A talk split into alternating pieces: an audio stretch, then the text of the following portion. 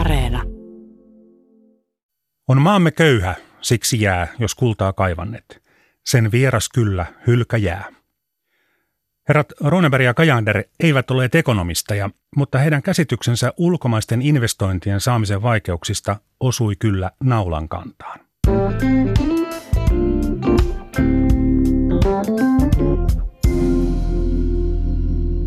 Olen Juha Virtanen ja tämä on tarinoita taloudesta ja taloushistoriasta. Tänään puhun vauraudesta. Miksi ihmeessä meillä suomalaisilla on niin järkyttävän vähän omaisuutta verrattuna muihin Pohjoismaihin? Tavallinen kansa on persaukista, eikä meillä ole superrikkaitakaan. Yleisesti muuten luullaan, että maamme köyhä laulua lauletaan julkisesti ensimmäisen kerran Kumtähden kentällä. Se ei pidä paikkaansa. Yliopistolta lähtenyt kulkue laulaa sen ensimmäisen kerran jo matkalla pitkällä sillalla. Onko tällä merkitystä? No ei. Suomessa kuuluu jo varakkaampaan puoliskoon kotitalouksista, jos omaisuutta on velkojen jälkeen noin 110 000 euroa. Se on todella vähän. Jos pidetään sitä varakkainta kymmenesosaa oikein rikkaina, niin siihen kerhoon pääsee jo 500 000 euron varallisuudella. Siis todella pienellä omaisuudella. Ja siis ei per nenä, vaan per kotitalous. Kuinka paljon varakkaampia ruotsalaiset ovat? Varallisuustilastot eivät ole yhtä tarkkoja kuin vaikkapa palkkatulotilastot, mutta sijoituksista on melko tarkat tiedot.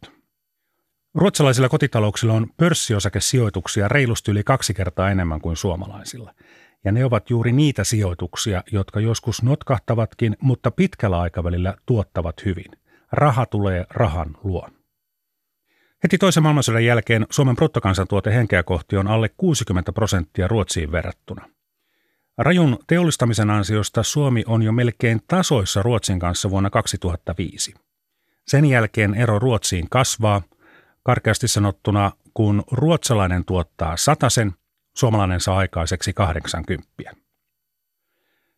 Suomalaisen perusperheen omaisuus on oma koti, eikä paljon muuta. Minne suomalaisten kaikki rahat ovat kadonneet? Onko niitä koskaan edes ollut? Miksi olemme köyhiä?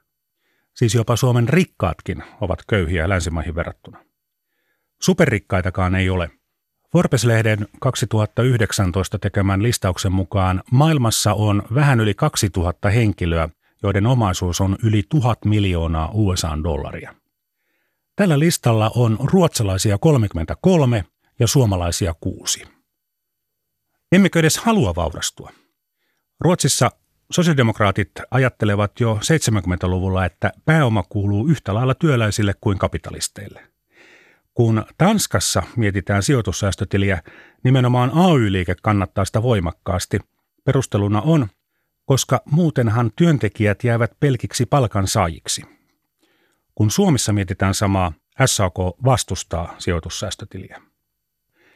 Siinä tuottoja verotetaan vasta siinä vaiheessa, kun ottaa rahaa tililtä käyttöönsä, mutta paras etu on sen helppous. Ei tarvitse miettiä hankintahintoja tai splittauksia, verotus on yksinkertaista.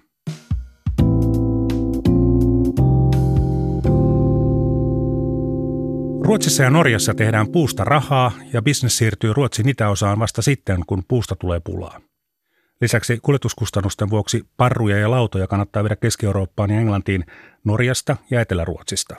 Suomesta kannattaa viedä tervaa. Metalliteollisuutemmekin syntyy vain siksi, että Ruotsissa on polttopuupula. On kannattavampaa tuoda malmi Ruotsin länsiosista jalostettavaksi itäosiin kuin kuljettaa polttopuuta toiseen suuntaan. Malmin mukana tulee myös ammattityövoimaa, mutta suomalaisetkin pian oppivat jalostamaan rautaa. Suomalainen metsäteollisuus nousee kukoistukseen vasta 1800-luvun jälkipuoliskolla. Täällä on vielä hakattavaa. Suomi tulee aina Ruotsin ja Norjan vanavedessä. Nykyään kuljetuskustannukset maailman merillä ovat todella pienet verrattuna purjelaiva-aikaan, mutta ilmaista se ei ole nytkään. Kun rahtilaiva vie Suomesta sellua, kartonkia ja sahatavaraa, niin ne kaikki laivan polttoaine- ja pääomakulut ja miehistön palkat, ne ovat poissa kantohinnoista ja palkoista. Ei se kapitalisti kakkosnelosta maailmalle tappiolla kuljeta.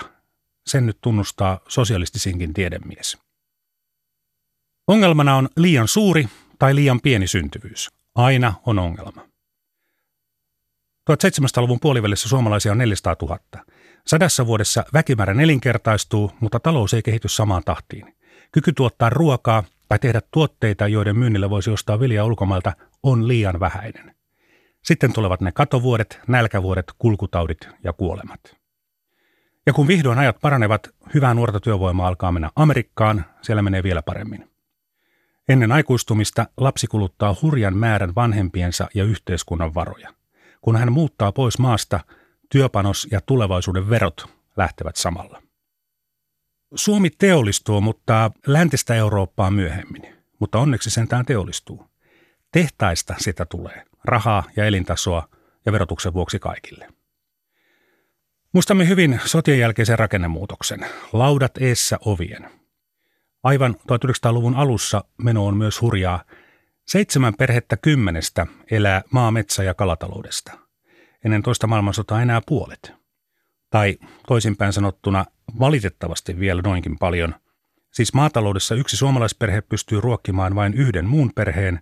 Ruotsissa 1 maatalousperhe pystyy ruokkimaan 4 muuta perhettä juuri siinä 30-luvun lopulla. Suomen bruttokansantuote per asukas on ollut aina, siis kun tilastoja on tehty, alempi kuin muissa Pohjoismaissa, mutta vain hieman. Finanssikriisin jälkeen Suomella menee 10 vuotta ennen kuin bruttokansantuote on ennen kriisiä vallinneella tasolla. Ruotsi saa taloutensa kuntoon parissa vuodessa. Suomen ja Ruotsin ero kasvaa. Ai että mitä väliä sillä on? No, palkat, elintaso ja bruttokansantuote kehittyvät käsi kädessä. Jostakin syystä ruotsalainen saa aikaan paljon enemmän rahanarvoista tavaraa tai palvelua kuin suomalainen. Ovatko ahkerampia? En tiedä.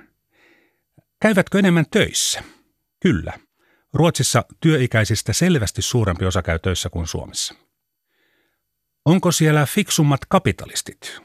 Osaavat kyllä myydä Abbaa sekä säilykkeinä että musiikkina. Spotifyn keksivät ja maitotölkin ja koottavat huonekalut ja Husqvarna, Monarch, Volvo, Saab, henkkamaukka ja vaikka mitä. Sandvik, SKF, Scania. Myyvät saunojakin maailmalle. Ruotsalaisia saunoja. Ja vaikka tuotanto olisi siirretty muualle, sentään pääomatulot valuvat Ruotsiin.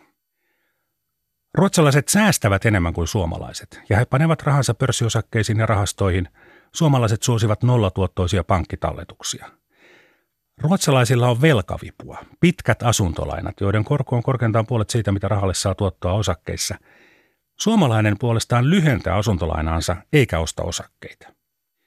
Jos tämä rakenne säilyy, varallisuuserot Suomen ja Ruotsin välillä kasvavat edelleen ja paljon. Onko yksi syy köyhyyteen sota, tai itse asiassa useampi? Ensimmäisen maailmansodan alku on hyvä aikaa. Venäjän imperiumin rahoilla rakennetaan varustuksia. Sitten tämä oma voimainmittely vuonna 18 onkin taloudellisesti tappiollinen. Ja sitten se toinen maailmansota. Suomalaiset nuoret miehet rakentavat juoksuhautoja ja korsuja, päivystävät rintamalla vuodesta toiseen. Samaan aikaan samanikäiset ruotsalaiset nuoret miehet nukkuvat valkoisten lakanoiden välissä, keittävät aamulla kahvit ja menevät töihin. Voi vaan kuvitella, paljonko vaikkapa asuntoja olisi voitu rakentaa sillä työvoimalla, joka meillä oli vuosikausia rintamalla ja muissa sotilastehtävissä. Ja kaiken tämän päälle tulevat vielä sotakorvaukset. Niiden määrä vastaa noin puolen vuoden koko kansantuotetta. Sinänsä puolen vuoden ilmaiset työt ei nyt kuulosta suurelta monivuotisen sodan jälkeen, mutta ilman sotakorvauksia olisi jäänyt kulutettavaa ja investoitavaa omaan maahan. Siitä tulee sitten sellainen noin 10 vuoden elintasomonttu. Jos vuoden 1938 kulutusta henkeä kohti kuvataan luvulla 100, niin luku on 101 vasta vuonna 50. Ja sodan jälkeen suomalaisia asutetaan korpiin. Pilkotaan isoja terveitä maatiloja siirtoväelle. Samaan aikaan Ruotsissa maatilojen koko kasvaa. Uusia työpaikkoja tulee teollisuuteen, kun Suomessa uusia työpaikkoja syntyy keskelle metsiä. Ja sitten kun tulevat moottorisahat, traktorit ja apulannat, pitää hakea elintasoa muualta. Suomi on täynnä hylättyjä pieniä navettoja. Ja omakotitaloja. Arvottomia taloja. Urho Kekkonen kirjoittaa 1952 pienen kirjasen nimeltään Onko maallamme malttia vaurastua? Hänen mukaansa varsinkin pohjoisessa on järkeviä investointikohteita, voisi rakentaa voimalaitoksia ja tehtaita. Lisäksi silloisten Oulun ja Lapinläänien alueilla oli paljon puuta, joka mätäni metsiin. Esimerkiksi Kemi-Tornio-Muonionjoki-alueella hakkaukset olivat vain puolet tuottohakkausten sallimasta määrästä. Kekkonen käyttää termiä hakkaus. Rakentamalla rautateitä saadaan puut pois metsistä. Mutta mistä rahat? Valtio ei voi Kekkosen mielestä ottaa velkaa. Sitä on jo ihan liikaa. Pitää kuluttaa vähemmän. Säästää, että saadaan ne voimalaitokset ja muut hankkeet liikkeelle. Kekkonen sitten kysyy itseltään, miksi palkansaaja olisi valmis kuluttamaan 2-3% vähemmän, varsinkin jos raha valuisi kapitalistien omaisuuden lisäämiseen. Mikä on se keino, jonka vasemmistokin hyväksyisi, kysyy Kekkonen ja vastaa, tämä raha otetaan yhteiskunnan käytettäväksi.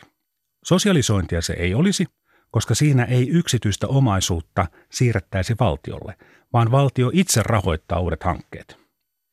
Kekkonen huomauttaa, että valtion ja valtioenemmistöisten yhtiöiden osuus teollisuuden tuotannon bruttoarvosta on vain 14%, eli sen hienoinen lisäys ei olisi vaarana yksityiselle sektorille. Kaikkein hauskinta tässä, onko maallamme malttia vaurastua -pamfletissa, on isku kommunistien navan alle. Kekkonen siteeraa Stalinia. Stalinin mukaan Neuvostoliitossa palkkojen nopea kohottaminen on mahdotonta uhka maan teollistamiselle.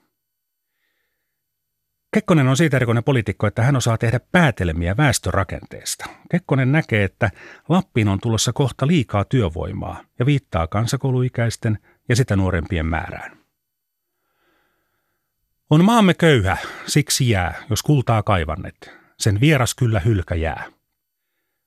Suomessa on melkein aina pääomapula. Miksi läntiset yritykset eivät innostuneet investoimaan Suomeen? No Kekkosen kaveri Wallenberg antaa yhden autotehtaan. Onko yksi syy köyhyytemme itänaapurin pelko? 1700-luvulla hollantilainen sahuri perustaa sahan Kymenlaaksoon, siis Venäjän puolelle. Kun ruotsalaiset kysyvät, että miksei Ruotsin puolelle, sahuri vastaa, seuraavan sodan aikana Venäjän puolella ei polteta mitään, mutta Ruotsin puolella voi tulla vahinkoja. 1961 Suomi liittyy EFTAan.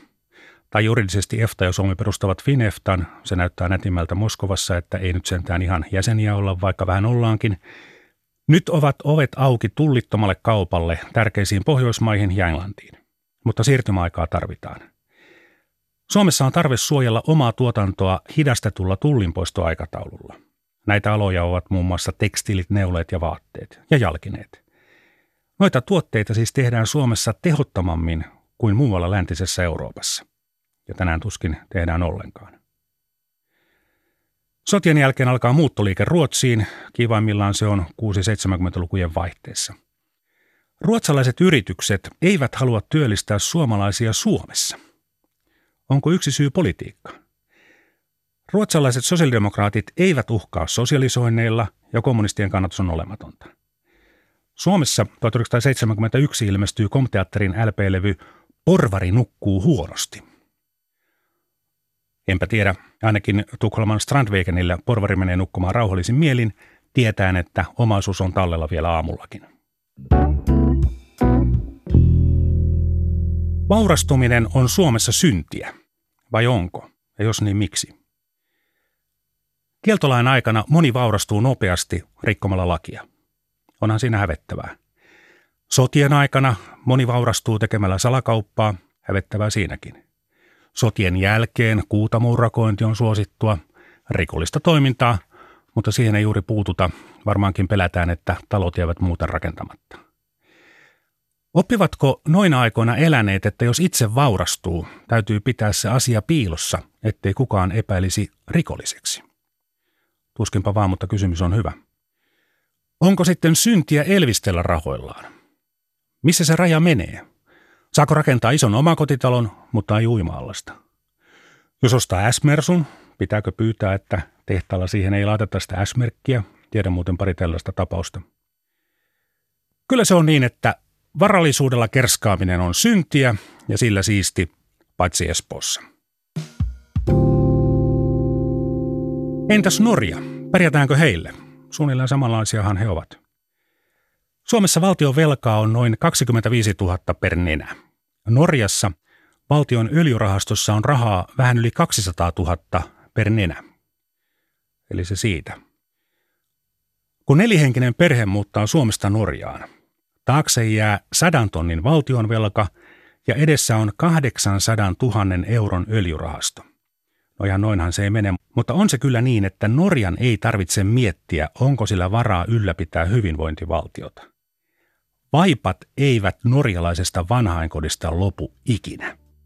Rikkausmaaottelu Suomi-Skandinavia näyttää siltä, että pitää lainata Kummellista tutun jääkiekkovalmentajan Aimo Nivaskan toteamusta. Se on muuten sillä lailla, pojat, että me ollaan hävitty tää peli.